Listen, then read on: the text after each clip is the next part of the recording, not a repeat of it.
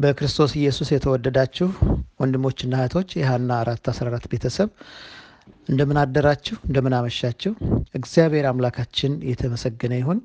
በሕይወትና በሰላም ጠብቆ ደግሞ ለዚህ አዲስ ማለዳ አዲስ ቀን ስላደረሰን ጌታ ይባረክ።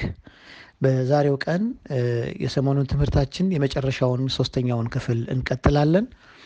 ይህ ክፍል እንደምታውቁት በንጽህና በሚል ርዕስ የተያዘ ነው እና ይህንን ርዕስ ወደ ማጠቃለሉ እንመጣለን ማለት ነው። በዛሬው ዕለት የምንመለከተው እንግዲህ ሶስት አጫጭር ነጥቦች አሉ። እነሱን ከማቅረቢያ በፊት እግዚአብሔር አምላካችን በመካከላችን ተገኝቶ እንዲያስተምረን ራሳችንን ዝቅ አድርገን እንጸልያለን። እግዚአብሔር አምላካችን ሆይ እናመሰግንሃለን፣ እናከብረሃለን። እንደገና በሕይወታችን ላይ ይህችን አዲስ ዕለት ጨምረህ ስለሰጠህን ወደ አንተ የምንቀርብበት ፊትህን የምንሻበት ከአንተ የምንማርበት ይህችን የተባረከች ጊዜ ደግሞ እግዚአብሔር ሆይ በእድሜያችን ስለጨመርክልን ስምህ የተመሰገነ ይሁን። ዛሬ ደግሞ በምትናገረን በምታስተምረን እንደ ጥንቱ ደግሞ በመንፈስህ ጌታ ሆይ እንድትባርከን ማስተዋልን እንድትሰጠን እኛ ደግሞ ከአንተ ዘንድ ተምረን ለልጆቻችን የሚታዩ ምልክቶች ሆነን እነሱንም ደግሞ ወደዚህ ቀና መንገድ የምንመራበትን ጥበብና ሰማያዊ ረድኤት እንድትሰጠን እንለምንሃለን እና በመካከላችን ተገኝተህ አስተምረን። መንፈስ ቅዱስ ሆይ የእያንዳንዳችን ልብ አጥበህ እንድታጸዳልን እንለምንሃለን። በኢየሱስ ስም አሜን። ዳዊት በአምሳ አንደኛው መዝሙር በቁጥር ሰባት ላይ እንደሚናገረው በሂሶጵ እርጨኝ እነጻማለሁ፣ እጠበኝ ከበረዶም ይልቅ ነጭ እሆናለሁ ይላል። የዛሬው ጥናታችን የመጀመሪያው ነጥብ ወይም አምስተኛው ከመጀመሪያው ስንመለከት የግል ንጽህና ለጤና አስፈላጊነት ይላል እና ዳዊት እንደተናገረው ከዚህ ቀደምም አንስተን እንደተወያየ ነው ይህ ክፍል እግዚአብሔር አምላክ የልብ ንጽህናን ብቻ ሳይሆን የልብስን የአካልንም ንጽህና እንደሚሻ ከኛ በዚህም ደስ እንደሚሰኝ ተመልክተን ነበር።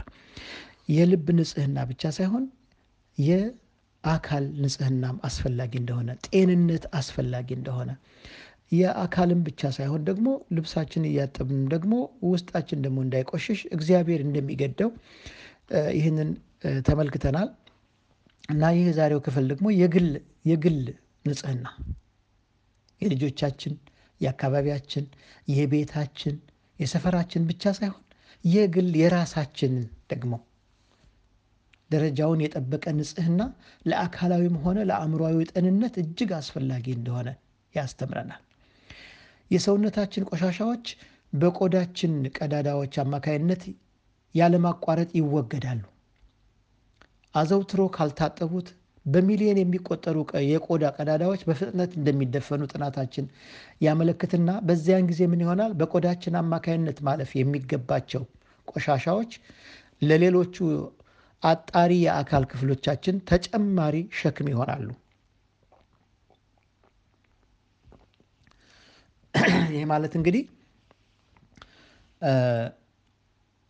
ሰውነታችን ወይም ገላችን በንጽህና ካልተያዘ በላብ አማካይነት በተለያየ አማካይነት በቆዳችን ቀዳዳዎች የሚወጣው ቆሻሻ እንደገና ተመልሶ በሰውነታችን ላይ ይሆንና ምን ይሆናል?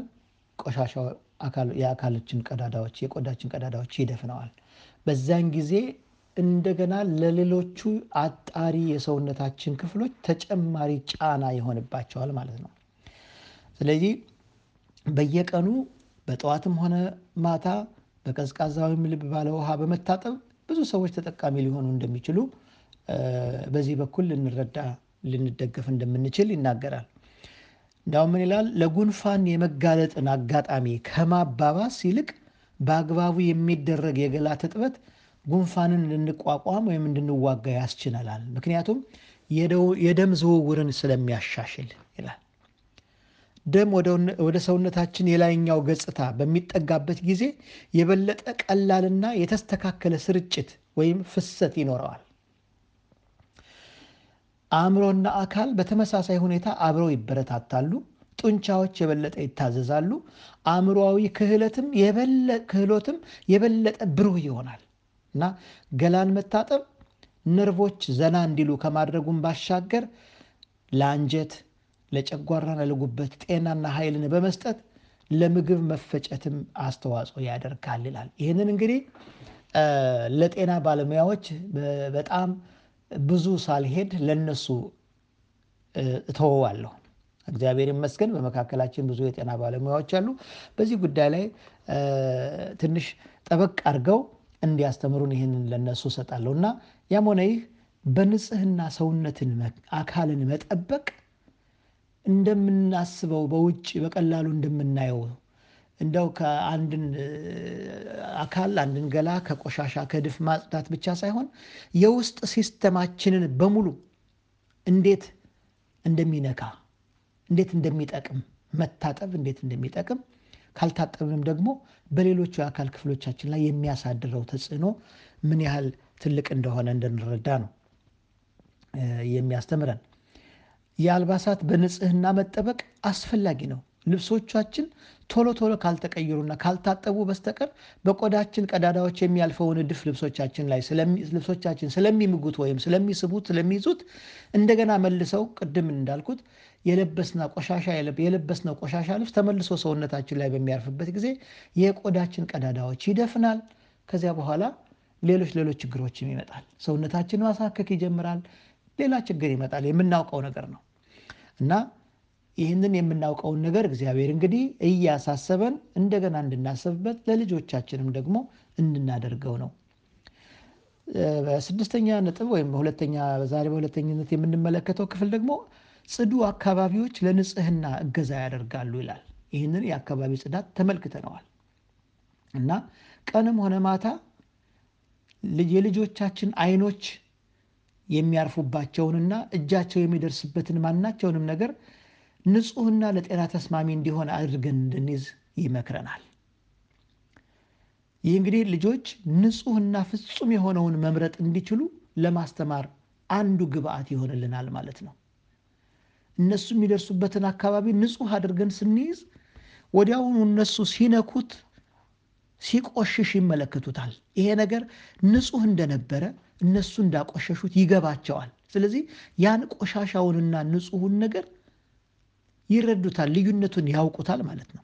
ለምሳሌ የቴሌቪዥናችንን የፊት ገጽ ወይም screen የሚባለውን ነገር ንጹሕ አድርገነው በደንብ አድርገን ካጸዳነው ልጆች እንደምታውቁት መነካካት ይወዳሉ። ቀጥታ ሄደው እጃቸውን እዛ ላይ ማሳረፍ ይወዳሉ። ያንን ሲያሳርፉ የእጃቸው ማህተም እዛ ላይ ሲያርፍ ቆሻሻው ይመለከቱታል። ልዩነቱን ያያሉ። በዛን ጊዜ ቆሻሻን እንደነካው ያስተውላሉ።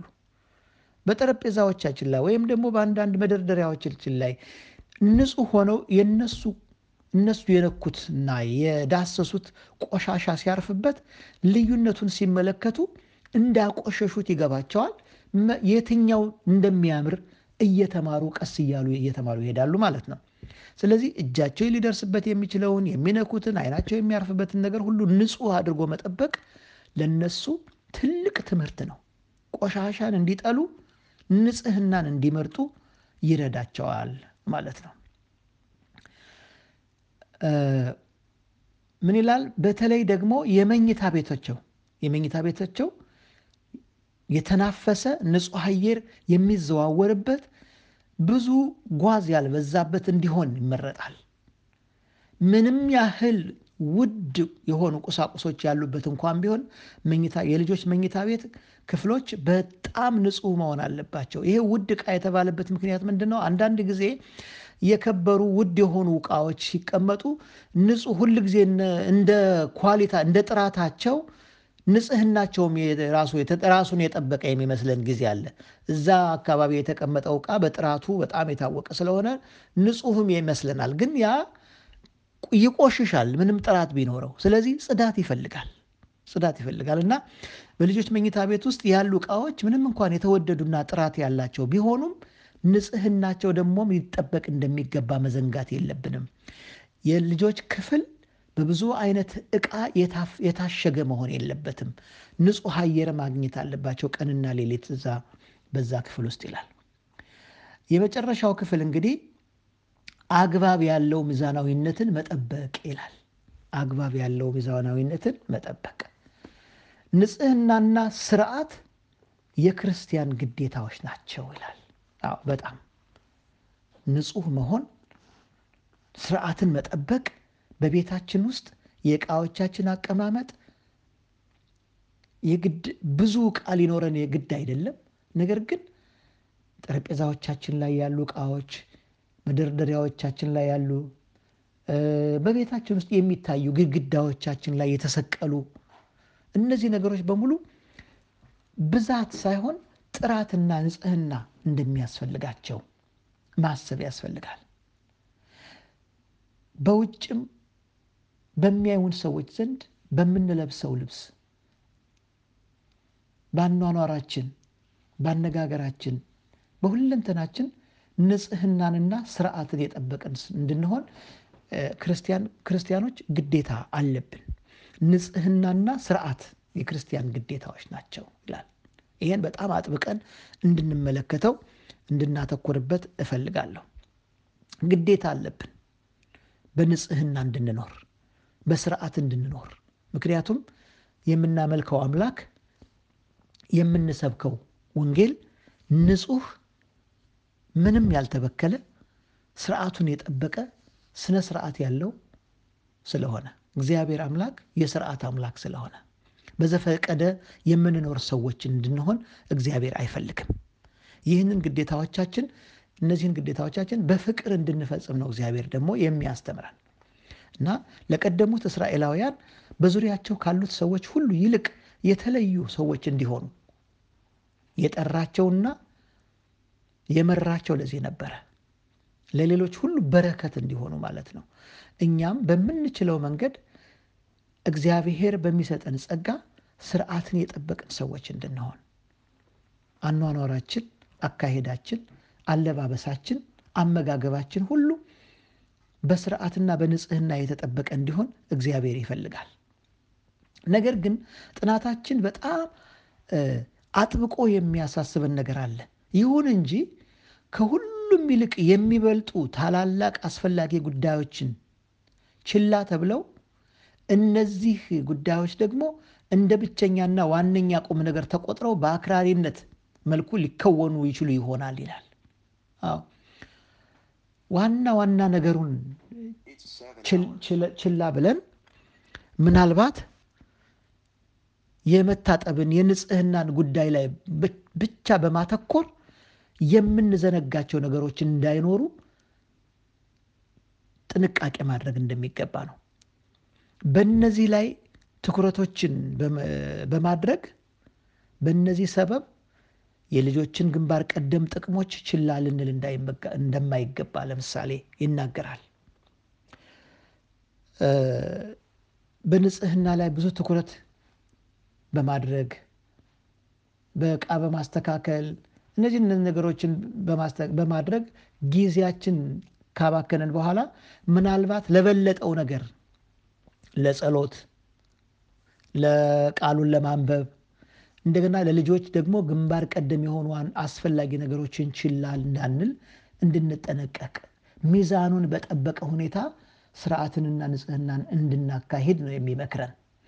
እንዳውም ምን ይላል መጨረሻ ላይ በእነዚህ ትኩረቶች ሰበብ የልጆችን የእግዚአብሔርን ፍቅር የልጆችን ግንባር ቀደም ጥቅሞች ችላ የሚሉ ከሆነ እንደነዚህ አይነት ሰዎች ምንድን ናቸው ይላል ጌታ ኢየሱስ እንደተናገረው በሕግ ያሉትን ዋና ነገሮች ማለትም ፍትህን፣ ምሕረትን፣ የእግዚአብሔርን ፍቅር ችላ በማለት ከአዝሙድና ከእንስላል ከከሙንም አስራት እንደሚያወጡ ናቸው ይላል።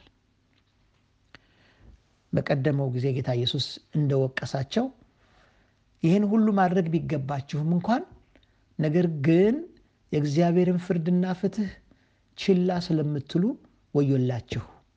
ከአዝሙድ ከእንስላል ከከሙን አስራት ታወጣላችሁ፣ ነገር ግን ፍርድንና ፍቅርን ፍትህን ትጋፋላችሁ ብሎ እንዳለው ሁሉ ዋናውን ነገር ቸል ብለው በተለይም የልጆችን ጉዳይ መንፈሳዊ ነገራቸውንና አስፈላጊውን ነገር ችላ ብለው በእንደዚህ አይነት ነገሮች ላይ ትኩረት እንዳያደርጉ የሚሰጠው ምክር ነው። እንግዲህ ወንድሞችና እህቶቼ በመጨረሻ ለእኔም ለእናንተም አንድ ጥቅስ ከእግዚአብሔር ቃል ሐዋርያው ዮሐንስ በሦስተኛ መልእክቱ ላይ የጻፈውን አንብቤ ይህንን ትምህርት ፈጨርሳለሁ። ቅድም እንዳልኩት የምንወያይባቸው ሀሳብ የምንለዋወጥባቸው ጊዜዎች እንዲኖሩን የተሰማችሁን የተማራችሁትን በሙያም የታግዛችሁ ጥያቄዎችና ሀሳቦችን እንድታቀርቡልን አደራ ላለሁ። ምን ይላል ሐዋርያው ዮሐንስ? ወዳጅ ሆይ ነፍስህ እንደሚከናወን በነገር ሁሉ እንዲከናወንልህና ጤና እንዲኖርህ እጸልያለሁ ይላል። የእኔም ጸሎት ይህ ነው። እግዚአብሔር በነገር ሁሉ በአካል እንደሚከናወንልን፣ በጽዳ በንጽህና እንደሚከናወንልን፣ በውስጥ ህይወታችንም ደግሞ ክንውንነትን እንድናገኝ ጤናም እንዲኖረን መንፈሳዊ ጤና እንዲኖረን አካላዊ ጤና እንዲኖረን ማህበራዊ ጤና እንዲኖረንና እንዲሁም ደግሞ አእምሮዊ ጤና እንዲኖረን እግዚአብሔር በጸጋና በመንፈሱ ይርዳን። እግዚአብሔር ባርካችሁ። በሰላም ዋሉ።